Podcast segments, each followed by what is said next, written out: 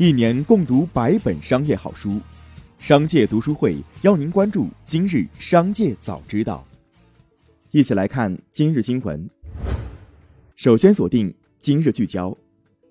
多位接近阿里的资本市场人士与阿里相关员工透露，社区团购是阿里巴巴今年新零售板块投资的重点项目，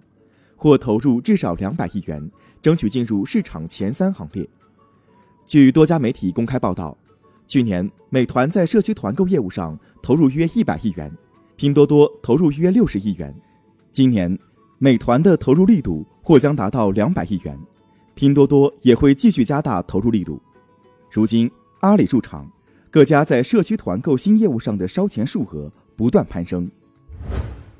据接近 IPO 的市场人士消息称，自递交红飞鱼招股书以来，每日优先认购火爆，已获得超额认购。拟提前结束布局，预计提前至美东时间六月二十五号正式上市。此前消息，每日优先预计将在美国 IPO 中发行两千一百万份 ADS，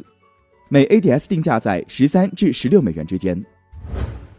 下面关注企业动态，喜茶最新一轮融资即将落定，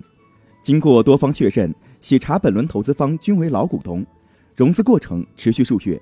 而估值达到前所未有的六百亿元，再次刷新了中国新茶饮的融资记录。数据显示，近日，乐视网信息技术北京股份有限公司新增一条司法拍卖信息，拍卖标的为乐视网信息技术北京股份有限公司五百八十项商标，包括乐迷、乐印、乐生活等，起拍价为一千四百万元，委托法院。北京市第三中级人民法院。六月二十四号，宁波骄样影视文化有限公司成立，法定代表人韦祥东，注册资本一百万元，经营范围含广播电视节目制作经营、电影发行、演出经纪、动漫游戏开发、服装服饰批发等。股权穿透信息显示，该公司由上海香蕉计划影视文化有限公司全资持股，后者最大股东为王思聪。持股比例约百分之八十七。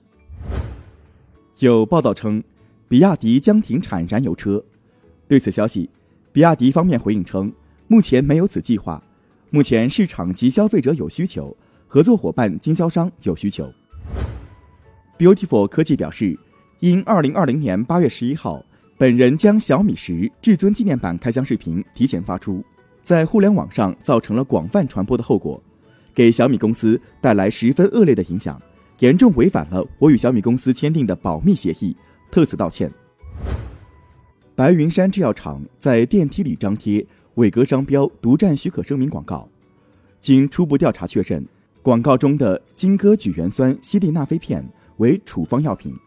根据广告法规定，白云山制药厂存在违法发布处方药广告的行为。六月二十四号。爱奇艺微博发布公告称，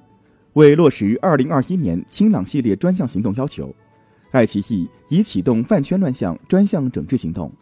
重点整治诱导未成年人无底线追星等行为，主动清理有害信息，抵制饭圈不良风气，用实际行动净化网络空间。近期，散瓶飞天茅台终端市场价格近两千八百元，在网络渠道上。评价一千四百九十九元的茅台则供不应求。最近，一批通过网络渠道销售的茅台纸箱被限制流入市场，集中进行销毁。据悉，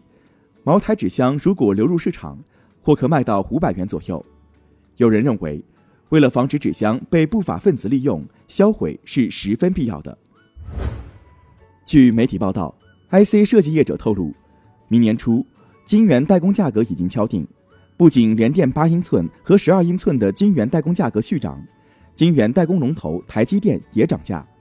部分八英寸和十二英寸制程价格上涨一到两成，且十二英寸制程涨幅高于八英寸。台积电发言窗口表示不评论价格问题。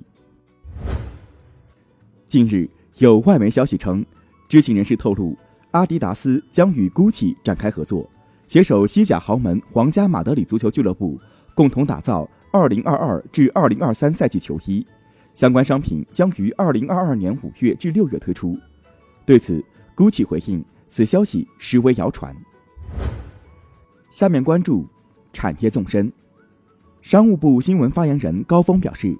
将推动取消对二手车交易的不合理限制，加快推进落实二手车交易登记跨省通办，进一步便利二手车交易，完善二手车流通领域相关政策措施，持续释放二手车消放潜力，全链条促进汽车消费，推动汽车市场加快实现高质量发展。六月二十四号，中国就澳大利亚对自中国进口铁道轮毂。风塔、不锈钢水槽产品采取的反倾销和反补贴措施，在世贸组织争端解决机制项下提出起诉。对此，商务部回应，中方反对滥用措施的行为，维护中国企业合法权益，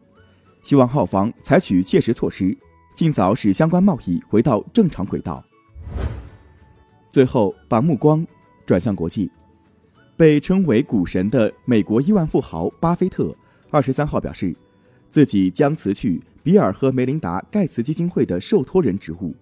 并将向包括盖茨基金会在内的五个基金会赠送价值四十一亿美元的伯克希尔·哈撒韦公司股票。在盖茨基金会创始人比尔·盖茨与妻子梅琳达宣布离婚后，巴菲特就有意退出，但具体时机还不确定。数据显示。日本国内老年人中至少接种过一剂新冠疫苗的人数已超过半数。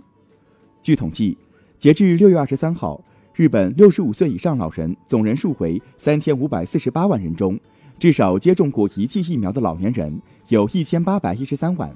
约占该年龄层总人数的百分之五十一。